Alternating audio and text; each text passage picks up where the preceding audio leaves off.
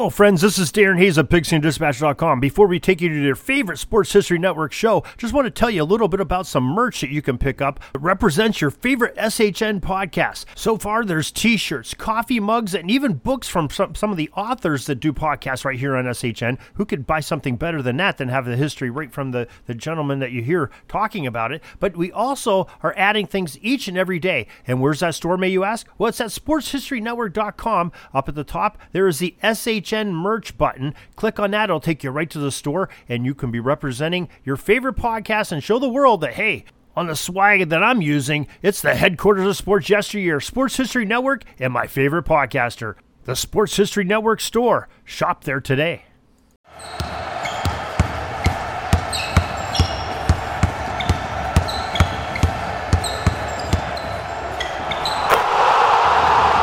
This is Basketball History 101 with Rick Loayza. Welcome back to award winning Basketball History 101 part of the Sports History Network. I'm your host, Rick Loayza, and this is the podcast where we bring to life some of the forgotten stories from basketball history. We are bringing old school basketball to a new school audience. And today we bring you the second half of our profile on the career of Muggsy Bogues. In last week's episode, we shared his upbringing in the inner city of Baltimore and we shared his high school career at Dunbar High. He played on a loaded team. Muggsy Bogues was high school teammates with Reggie Williams, Reggie Lewis, and David Wingate. That is four future NBA players on the same high school team. The team went two straight years without losing a single game, and they won two Maryland state titles.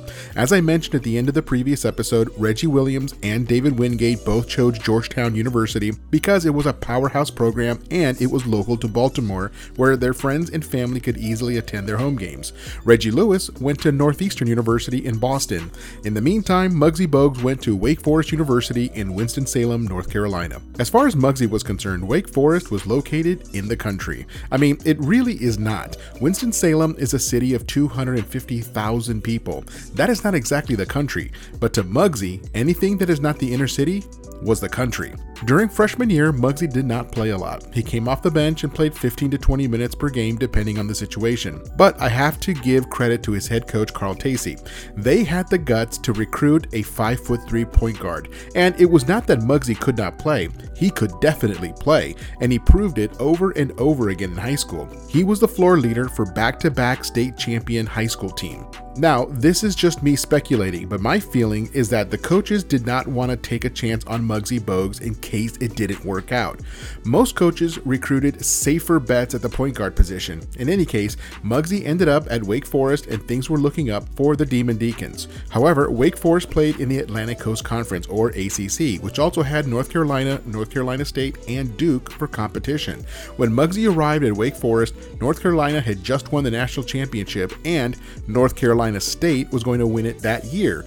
That is heavy competition. Unfortunately for Muggsy, a lot of talent graduated and the coach had quit. Muggsy became the starting point guard for his sophomore year as Danny Young, the former point guard, had graduated and moved on to the NBA. But there was not much talent around Muggsy to really make a run at the ACC title or even the national title. But they did have one shining moment that season when they defeated number 2 Duke University.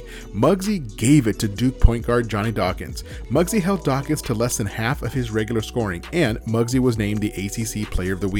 And that was the highlight of his entire sophomore year. And the same thing happened to him his junior year. There was not a lot of talent compared to other ACC rivals, although Muggsy put up solid numbers every season and he was definitely making a name for himself. At the end of his junior year, he was named the MVP of the season for Wake Forest, and that is quite an honor. It also led to him being selected to play that summer for the national team at the Basketball World Championships, which is now known as the Basketball World Cup. He played with the best college talent around and showed the world that this little player from the United States could cause some serious damage. He was so incredibly fast and he stole the ball seemingly at will. Because of his height, he was closer to the floor than other players. He would time the opponent's dribble and reach for the steal when the ball was hitting the floor before bouncing back up into the player's hands. And he did this to everybody. During the World Championships, the United States had to play against the Soviet Union and their 7'3 center Arvydas Sabonis. He just marveled at how a little player could cause that much havoc.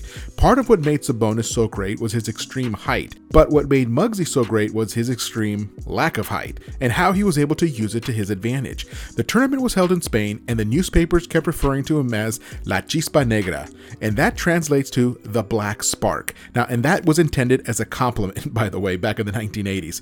Not only did the team win the gold medal at the tournament, but Muggsy's profile was raised tremendously as he played on a team with some of the best college players in the country and not only held his own, but was one of the team's stars. And here is a list of some of the other players that played on that national team. David Robinson, Sean Elliott, Steve Kerr, Kenny Smith, Ronnie Seikaly, and Brian Shaw. After coming home from Spain with the gold medal, it seemed that an NBA career was now a real possibility for Muggsy Bogues. In his own autobiography, he never really thought that far ahead. He just wanted a college scholarship in order to get out of his Baltimore neighborhood. The NBA was something else completely, but he was talking about possibly being a second round pick following his senior year. For senior year, Wake Forest did not have a lot of success again, but Muggsy was named to the All ACC first team and scored 29 points on senior night, which is the last home game each season where the teams honor their graduating seniors. Now it was time to prepare for the NBA draft, but he did need a bit of seasoning before entering the NBA, and we'll be right back after this break with the conclusion of our profile on Muggsy Bogues.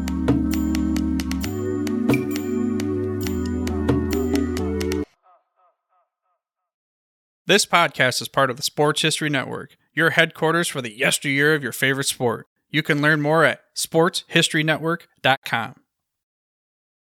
At the Sports History Network, we're all about sports yesteryear, and so we're so pleased to introduce you to Row One, an online memorabilia gallery and shop that brings your sports history to life anywhere. The Row One gallery includes over 5,200 gorgeously reproduced prints of team posters, game program covers, game tickets, advertisements, and more in baseball, pro and college football, pro and college basketball, and more. And any gallery item may be printed in a variety of sizes on wood, metal, canvas, acrylic, or poster paper.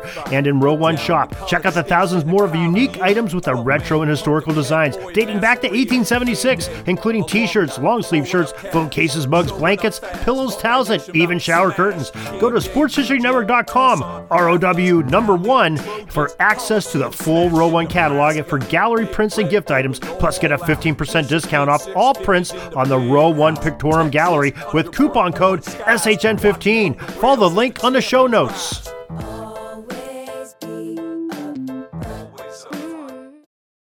Welcome back to the show, and let us continue with the story on Muggsy Bogues. He just finished his college career at Wake Forest. He also won a gold medal with Team USA at the 1986 World Championships. At this point, in the summer of 1987, Muggsy was hearing that he could go first round or early second round. However, at every level of basketball, he always had to prove himself over again. It's almost as if the scouts never saw him play before. They saw him dominate his position in one of the toughest conferences in college basketball, but still could not get over the idea that a 5'3 point guard could make it in the NBA. It was the same story that he had heard his entire life. A 5'3 point guard can't make it at the high school level, and then he dominated. A 5'3 point guard can't make it at the college level, and then he dominated. A 5'3 guard can't make it at the NBA. Well, we would see. To get a little bit more development, Muggsy signed on with a team called the Rhode Island Gulls of the United States Basketball League. It was a league where many college players would go to try to improve their draft stock, or for players who still had the dream of playing in the NBA. Well, Muggsy performed well enough to be invited to the official NBA pre draft camp, and he teamed up with Scottie Pippen from Central Arkansas State University, and their team went undefeated during the scrimmages. Muggsy had proved that he was a legitimate NBA prospect, and now it was time for the draft itself. According to the rumor mill, the two teams that really needed a point guard were the Knicks and the Washington Bullets. Mark Jackson was also coming out that year from St. John's University and was likely going to be chosen by the Knicks since he was a local kid and he was also an excellent point guard. It also happened that his best friend, Reggie Williams, was selected with the fourth overall pick by the LA Clippers. Muggsy was so happy to see his best friend in the whole world achieve his dream of playing in the NBA. And then, with the 12th pick, the Washington Bullets selected Tyrone Muggsy Bogues from Wake Forest. It was a dream come true and amazing that they were able to share that night together. But hold on, with the 22nd pick in the draft, the Boston Celtics selected Reggie Lewis of Northeastern University. It was an incredible night that all three got into a group hug as they were all selected in the first round of the NBA draft. It was the first time, and still the only time, that three teammates from the same high school all went in the first round of an NBA draft and that was a special night for Muggsy. But now it was time to get started. At first, he was not sure about going to Washington. It was essentially going home since Washington, D.C. and Baltimore are so close to each other. The concern was about being pulled back into the rough life of his old neighborhood. He was actually looking forward to going to a different city where he could make a fresh start. But things in the NBA did not go as Muggsy had anticipated. Part of what makes Muggsy so good is his extreme speed. He is so much faster than everybody else. For him to do well, he had to be leading the break. Half court basketball did not suit his playing style as well as fast break basketball, like what he played in high school and college. Unfortunately, the Bullets team that he was drafted to had Moses Malone, Manute Bol, an older Bernard King, and Terry Catledge. Not exactly a collection of speedsters. The Bullets offense was a half court offense and they rarely ran.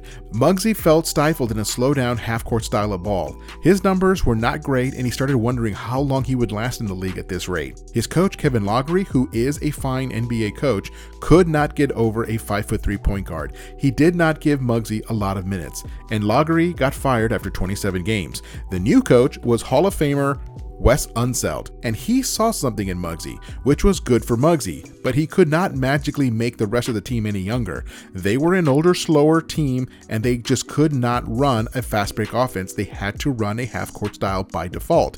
Running a fast break style was just not possible when you had all of these old legs on the team. Now, everyone knew that Muggsy was just not a good fit for the Washington Bullets, so that summer, they left him unprotected in the expansion draft, and just by chance, two new teams were coming into the NBA that year as brand new franchises the Charlotte Hornets and the Miami Heat. When new teams come into the NBA, they hold something called the expansion draft. All of the existing teams can protect eight players from being taken by the new teams and that means that the rest of the roster is vulnerable.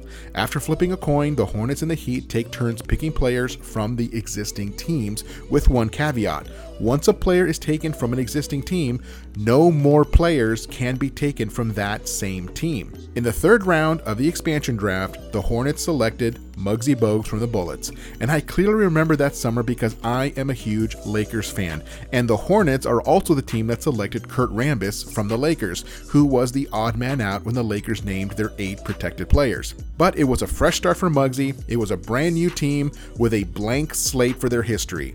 There were no real expectations on them as a team, and the city was going bananas because the state of North Carolina finally had its first major sports franchise.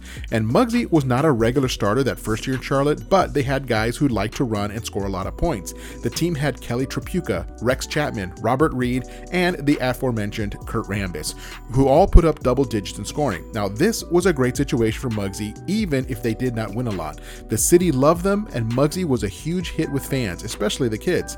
By his second year in Charlotte, Muggsy had taken over the starting point guard spot and was scoring 10 points and dishing out 10 assists per game.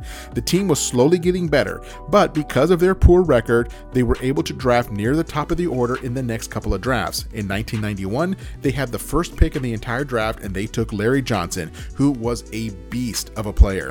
In 1992, they had the second pick and they took Alonzo Mourning, who was the defensive presence that the Hornets desperately needed in the middle. In 1993, they made their first trip to the playoffs and were matched up with the Boston Celtics in the first round.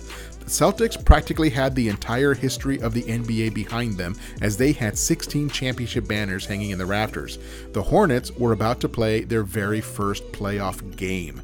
And wouldn't you know it, the Hornets won the series and moved on to the second round where they got knocked out by the Knicks.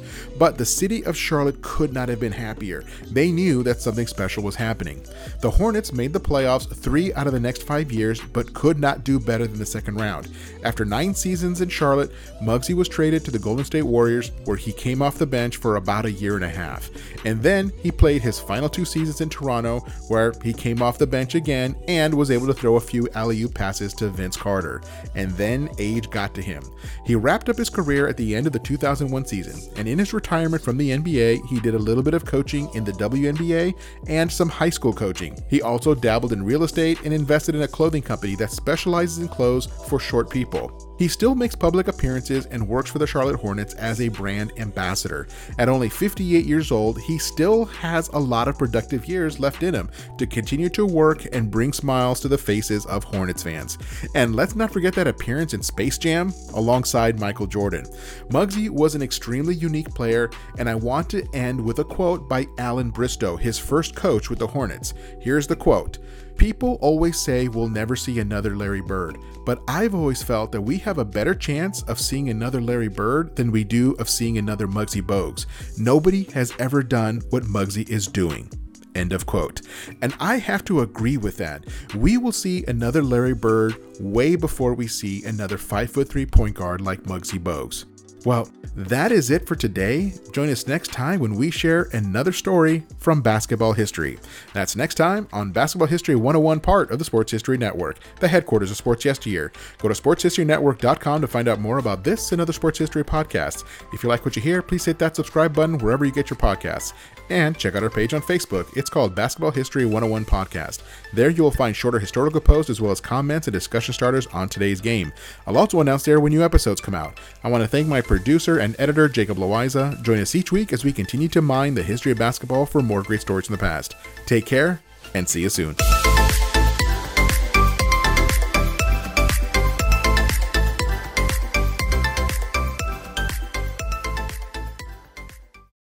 Hey there, sports history fan.